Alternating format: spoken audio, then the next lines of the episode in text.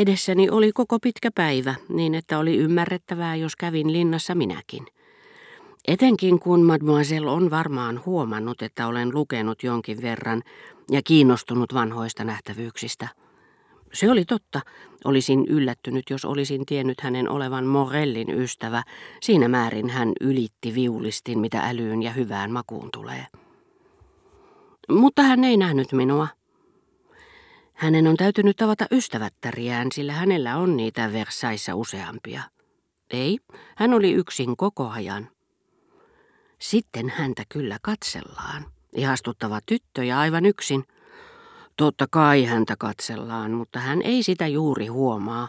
Kulkee vain nenä oppaassaan ja tutkii tauluja. Kuljettajan selostus tuntui sitä todemmalta, kun Albertin oli lähettänyt minulle sinä päivänä kaksi korttia. Toinen esitti linnaa, toinen molempia trianoneja. Tarkkaavaisuus, millä kiltti kuljettaja oli seurannut tyttöä askel askeleelta, liikutti minua suuresti. Kuinka olisin osannut olettaa, että tämä oikaisu, toissapäiväiseen selostukseen liittyvän laajennuksen muodossa, johtui siitä, että Albertin kauhuissaan, koska kuljettaja oli puhunut kanssani, oli sillä välin alistunut, tehnyt sovinnon hänen kanssaan. Tämä olettamus ei edes juolahtanut mieleeni. Toisaalta kuljettajan tarina, se kun poisti pelkoni, että Albertin olisi pettänyt minut, viilensi vallan luonnollisesti tunteitani ystävätärtäni kohtaan ja saattoi Versaissa vietetyn päivän vähemmän kiinnostavaan valoon. Luulenpa, etteivät kuljettajan selitykset, jotka valkaistessaan Albertinin, saivat hänet vaikuttamaan entistä ikävystyttävämmältä, olisi ehkä sittenkään riittäneet rauhoittamaan minut niin nopeasti. Kaksi pientä näppylää, jotka viipyivät ystävättäreni otsalla muutaman päivän, onnistuivat luultavasti vielä paremmin vaikuttamaan helliin tunteisiini. Lopulta tunteeni kääntyivät hänestä siinä määrin, etten muistanut hänen olemassaoloaan kuin nähdessäni hänet. Kiitos uskomattoman tunnustuksen, jonka minulle teki sattumalta tapaamani Gilberten kamarineito. Sain tietää, että silloin kun kävin joka päivä Gilberten luona, hän rakasti nuorta miestä, jota tapasi paljon enemmän kuin minua.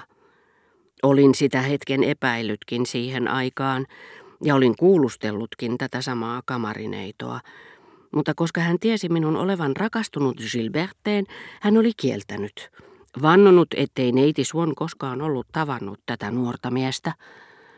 Mutta nyt, koska tiesi, että rakkauteni oli kuollut aikoja sitten, etten ollut vuosikausiin vastannut Gilberten kirjeisiin, ja ehkä myös siksi, ettei enää ollut nuoren tytön palveluksessa, hän kertoi minulle oma-aloitteisesti juurta jaksain rakkaustarinan, josta en tiennyt mitään. Se tuntui hänestä täysin luonnolliselta. Muistaessani hänen valansa arvelin, ettei hän silloin ollut perillä siitä. Vielä mitä, hän se juuri, heti kun tyttö, jota rakastin, jäi yksin, kävi Rouva Swannin käskystä ilmoittamassa siitä tälle nuorukaiselle. Tyttö, jota silloin rakastin.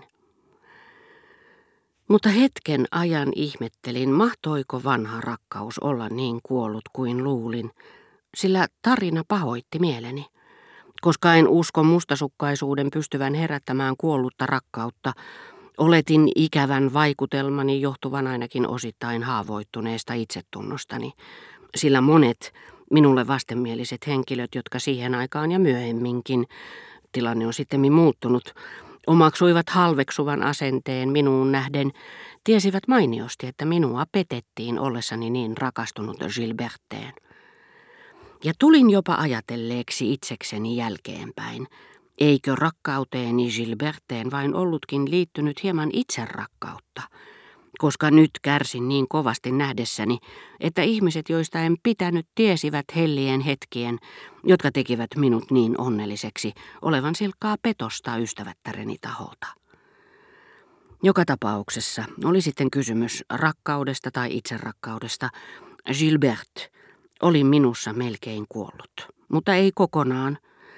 Ja tämä harmi sai aikaan senkin, etten piitannut liikaa Albertinista, joka vei niin vähän tilaa sydämessäni.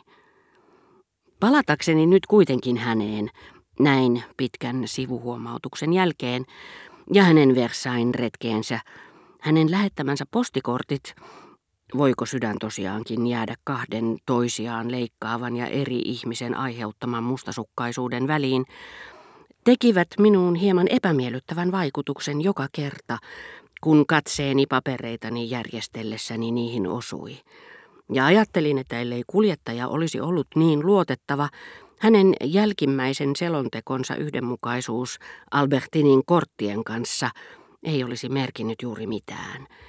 Sillä mitä teille ensimmäiseksi Versaista lähetetään, ellei juuri linna ja trianonit, ellei sitten korttia valitse joku tiettyyn patsaaseen ihastunut kaunosielu, tai sitten typerys, jonka silmiin osuu hevosraitiovaunujen pysäkkiä tai chantien asemaa esittävä kuva. Eikä minun oikeastaan pitäisi sanoa typerys, sillä sellaisia maisemakortteja ei aina ole ostettu sattumalta Versaissa käynnin kunniaksi.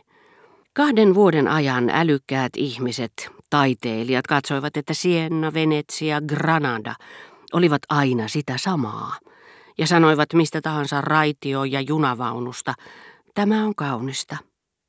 Sitten tämä muoti meni ohi, kuten muutkin.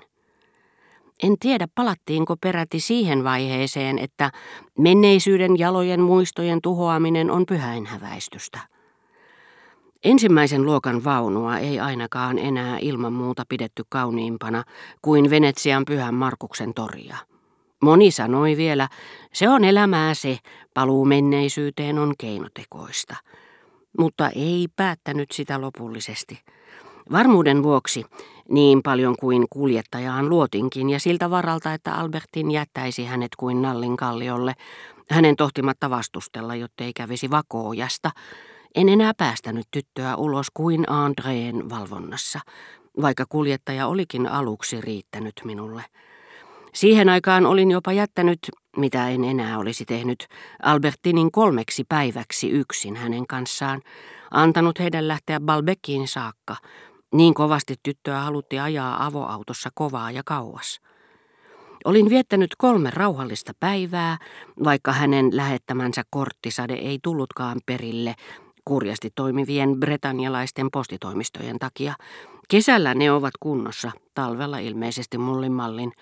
Ennen kuin kahdeksan päivää sen jälkeen, kun Albertin ja kuljettaja olivat palanneet ja niin pirteinä, että olivat jo tuloaamunaan lähteneet, niin kuin ei mitään olisi tapahtunut tavanomaisille retkilleen.